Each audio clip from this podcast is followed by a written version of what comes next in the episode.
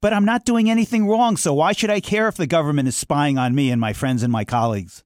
I'm Bill Newman, and this is the Civil Liberties Minute.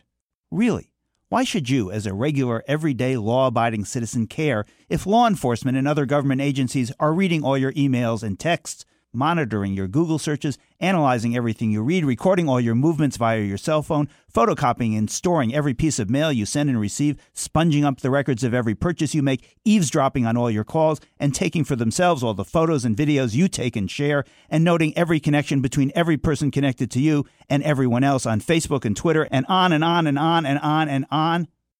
The national security state is here and you should care because when you are being spied on, you'll self censor what you say and do and who you talk to and associate with, and eventually, what you thought was perfectly innocent, well, a U.S. attorney may view it differently.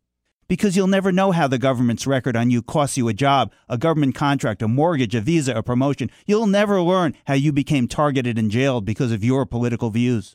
You should care because when you read 1984, you thought that that world was so bizarrely totalitarian and devoid of life that it was unimaginable, except in Orwell's imagination.